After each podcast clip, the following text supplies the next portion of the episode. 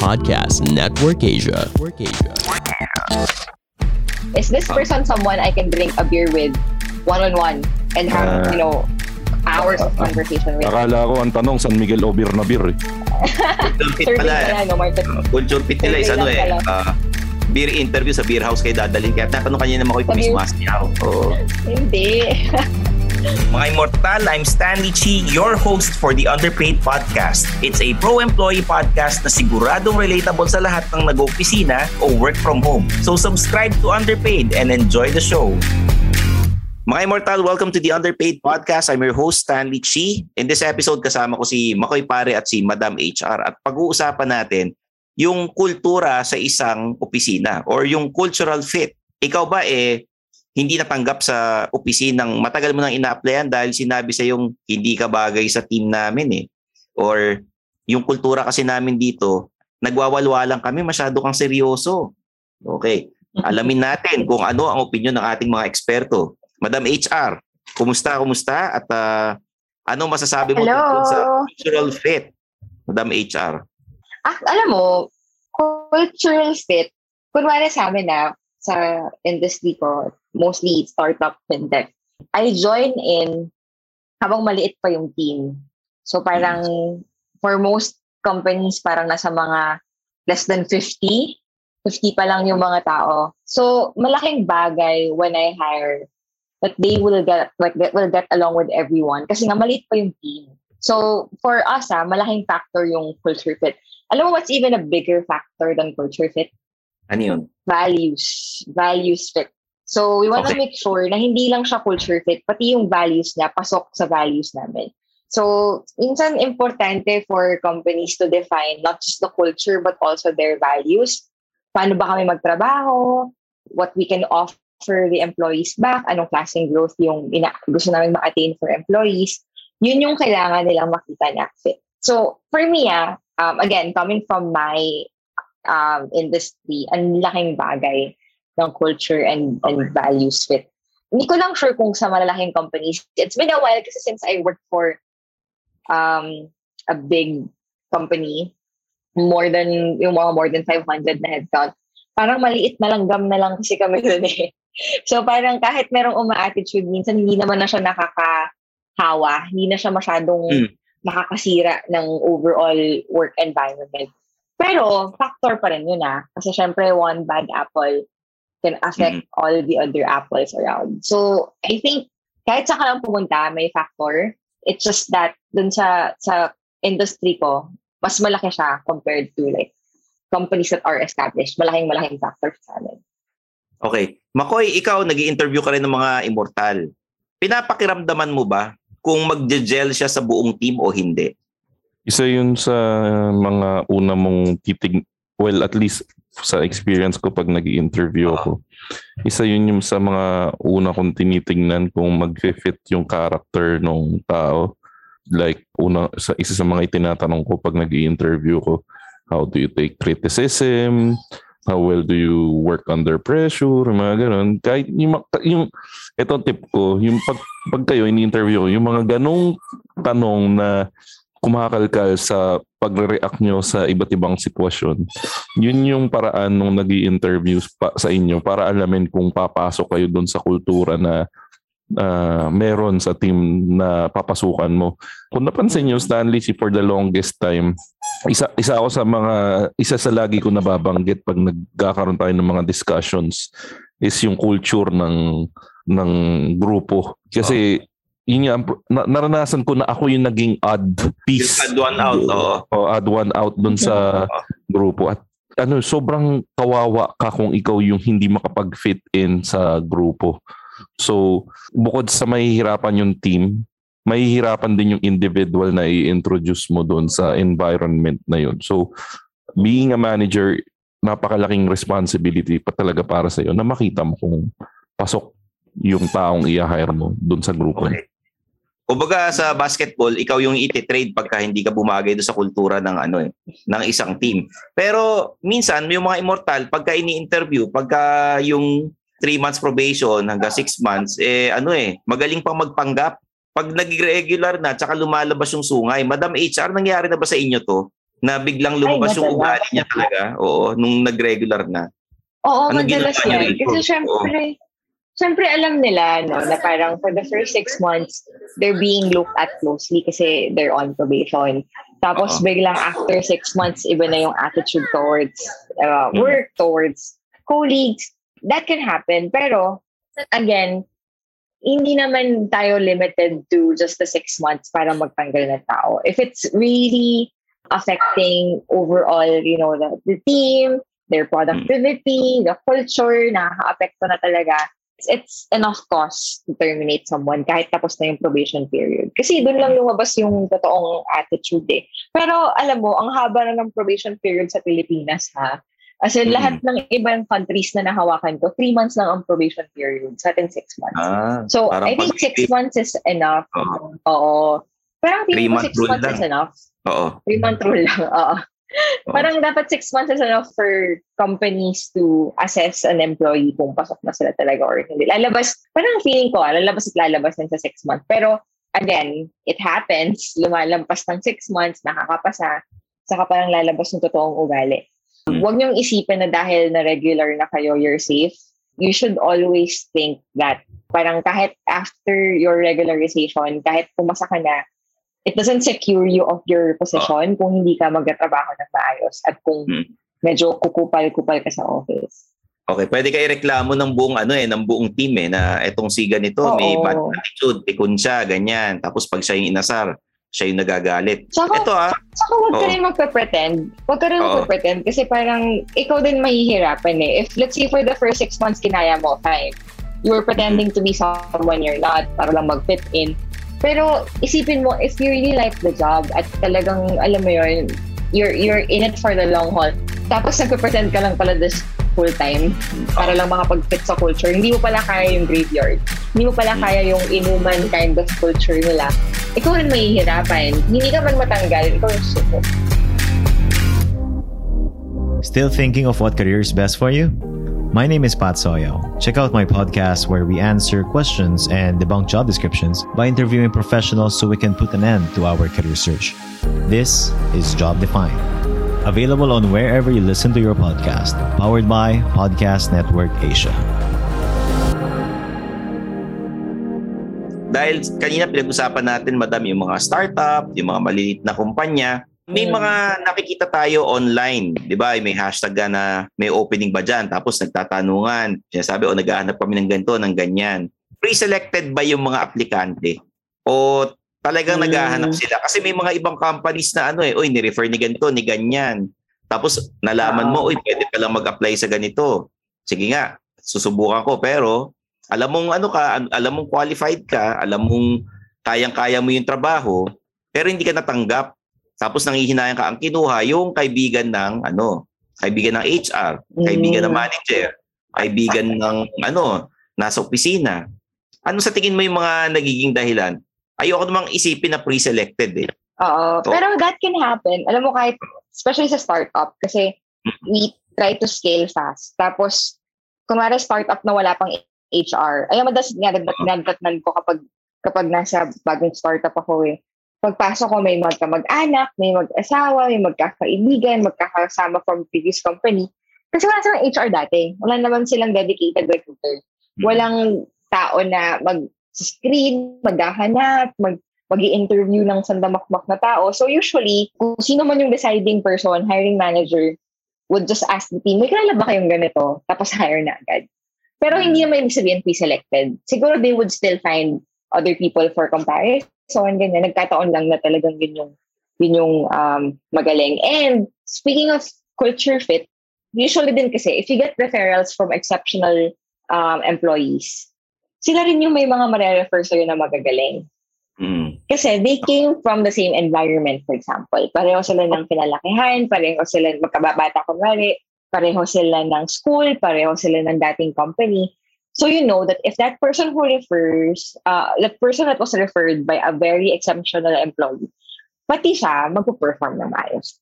Okay. So yung kultura ano eh, minsan may mga kumpanya na alam mo yung masayahin silang lahat, walwalan lahat. Tapos itong nag-apply eh Mm, masyadong seryoso, parang KJ.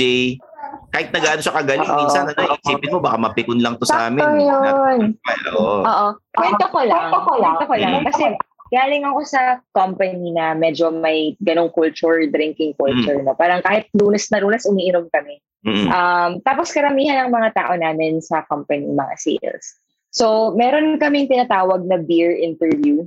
So, Deep yung mag interview. interview oo, yung mag interview wala namang literal na beer. Hindi naman kami Oo. umiinom masyado sa office habang nag interview Oo. Baka ma-off naman yung candidate, diba? Pero, Ano, kasi madam? hindi, yung, Ano yun, Ma- Makoy? ah, nawawala na naman. May sumasayaw ba doon? May sumasayaw ba? Oo, may sumasayaw. May ba sumasayaw? Wala. interview? Oo. Wala naman. wala Oo. namang sumasayaw. Buti naman, buti. Pero, pero kaya namin siya tinawag na beer interview kasi isa lang yung kailangan mong saguting tanong during that interview. Walang anything technical, hindi kayo magiging magka-team, kailangan lang malaman yung culture fit. And you have to answer just one question.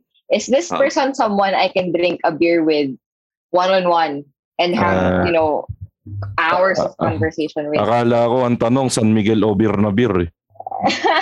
Survey pala. eh. pala, no? Market. Culture fit nila is ano eh. pala. ah, beer interview sa beer house kayo dadalhin. Kaya natanong kanina na Makoy kung Sa may sumasayaw. Oo. Hindi. sa beer house. Culture Hindi, fit. pero yun, it's a good, it's a good gauge. Kasi kunwari, hindi ka naman pala mahilig uminom or hindi ka ganun ka extrovert, you're gonna be surrounded by people na madaldal, na, alam mo yun, na, na mahilig nga, mahilig uminom, Hmm. na maingay. Kami, maingay kami nun eh. Kasi nagkasara kami ng bar, kami lang yung laman. Kung hindi ka sanay sa ganun, may exhaust ka lang. Mm. So sayang, 'di ba? So yung yung magko-conduct ng beer interview na yon can veto the decision. Kunwari kahit pasado na siya sa lahat, pwede namin i-veto nang sabihin namin na wait lang. Okay siya, maganda experience niya, pero hindi siya culture fit. Okay. Yung culture fit na yan, halimbawa, ano, um, okay siya sa lahat. Okay naman. Nakakasundo nyo, magaling sa trabaho. Pero hindi siya umiinom ng alak, hindi siya umiinom ng beer. Ladies drink lang siya, Mm. ganun. Pwede yun. Ah, eh. Hindi naman kailangan magbisyo, hindi naman kailangan sumabay sa bisyo, hindi naman required na uminom. Kaya nga yung beer interview, hypothetical beer lang. Hindi naman namin pinipilit uminom ng beer yung candidate. Ang sa amin lang is parang kayang sumabay, kaya bang sumabay? Oo. Does Ah. he or she have the same energy that we have nakainom or hindi? Mm. para Okay, hindi okay. siya ma-exhaust, para, alam mo, hindi siya mahirapan sumabay sa sa buong team.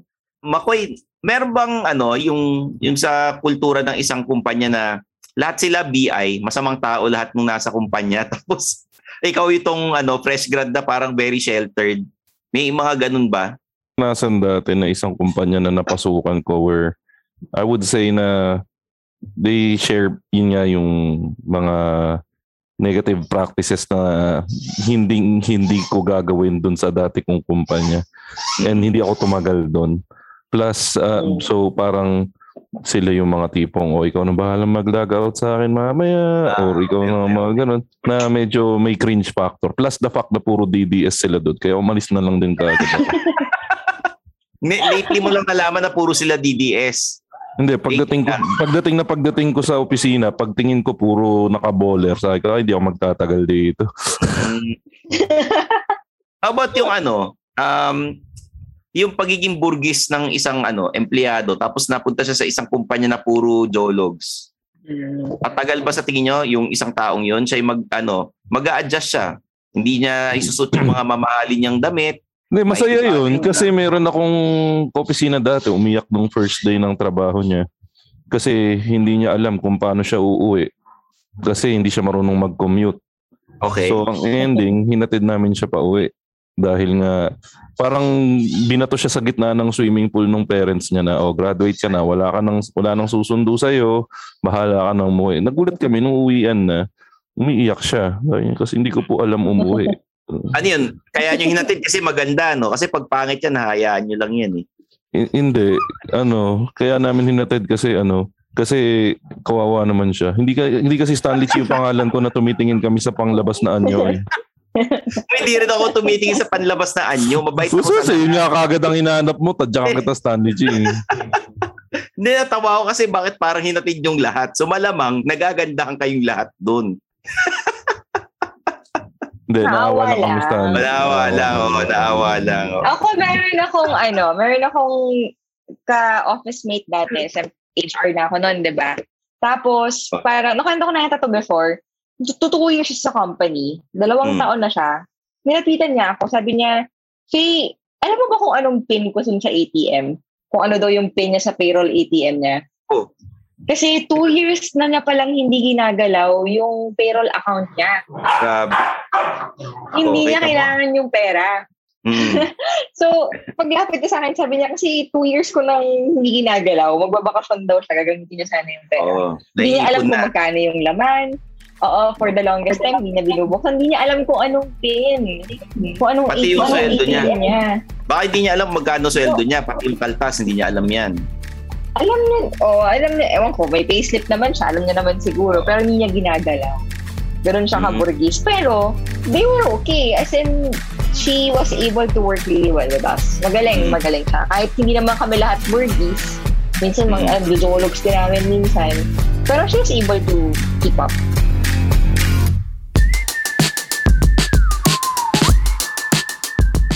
Hi, I'm Misha, and I'm inviting you to listen to IMAP Digipod, the Internet and Mobile Marketing Association of the Philippines' first ever podcast. Listen in on our topics and conversations in the advertising and marketing industries and learn from the best from all over the world. This podcast is brought to you by Podcast Network Asia and powered by Podmetrics.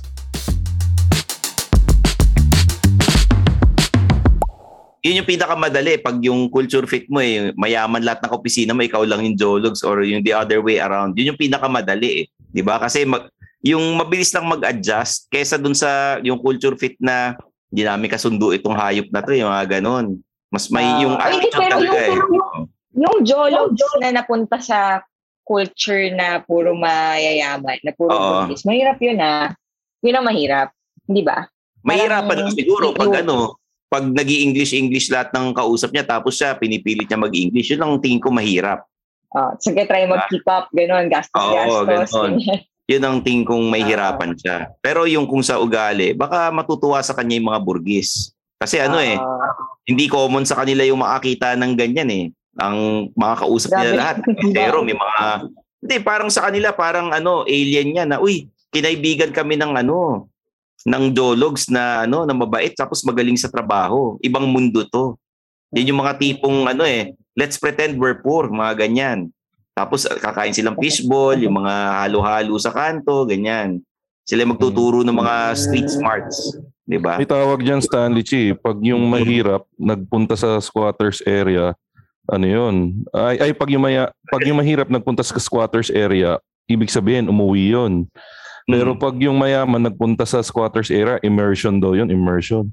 immersion. oh, nakita ko nga yun eh, online, di ba? Tapos yung mga estudyante, pinag ano, ah, nag-immersion dun sa isang grocery. Oo. Tadyang Galing sa mga- isang ano, ah, magandang eskwelahan. I, sa may San Juan yun eh. yung eskwelahan niya, tapos parang Ah, sasama raw ng tingin sa kanya ng mga ano, ng mga empleyadong sasama ng tingin sa kanila. Ayun, eh madam, anong mapapayo natin sa mga ano, ah, hindi natanggap dahil sa culture fit? Hindi lang masabi. May mga HR na ganun eh. Hindi nila masabi na culture fit Mm. minsan. How would you say it in a nice way na hindi ka kasi pumasa sa kultura namin dito? Ganito ugali namin eh, Mm. parang medyo ano ka eh, medyo stock up ka eh. How would you say it in a nice way? Na para magets ng mga immortal na, uy, hindi ka kasi bagay sa kultura namin. Oo. Alam mo, oddly enough, na-realize ko, we rarely say it kapag meron kaming Mm. dinedecline na Oo. candidate. Diba? Kasi, Oo. oo, eh, hirap eh. Mahirap siyang sabihin. Pero alam mo kung bakit din. That's another factor. Especially kapag medyo senior at nakaka-intindi naman yung, yung ini-interview ko. Kasi it's obvious. Sometimes it's already obvious. Parang interview pa lang, kunwari sa akin or sa CEO or sa ibang team members, na may feel na nila na may difference. So, alam mo yun, parang hindi ko na kailangang i-explain. You may be a fit in terms of the job, pero the kind of culture or how we work is different. Automatic yun, alam na nila yun, sila pasok. Mm. So, we just send a generic reject letter. Alam na nila yun, they would get it. And et, ang tip ko na lang siguro sa mga immortal na nag apply tapos na-realize nila na na-decline ako dahil hindi ako culture fit. It's okay. Kasi nga, at the end of the day, having to blend in will exhaust you. Baka ikasira pa ng career mo yan. So kung yun yung reason, it's it's fine. Tapos ikaw as an applicant, no, yung mga immortal, hindi lang yung company yung mag-assess sa'yo ng culture fit. Dapat ikaw i-assess mo rin yung Mm. company. Parang ginawa ni ni Derek Ramsey, ni ano, ni, So, si ni Makoy. Oo. Oo, nung nakita niya yung baller, nakita niya yung ginagawa ng mga office mate niya na mali, Mm. alam niya na hindi ako pasok dito. You can always say no. You can always leave. It's okay. Kasi nga, at the end of the day, baka ikaw pa yung ma-exhaust. Ikaw pa yung mapagod. Kasi hirapan ng Yes. pangalan mo, ng career mo. So, Mm. don't just be assessed. You also assess the company kung fit ka sa kanila. Okay.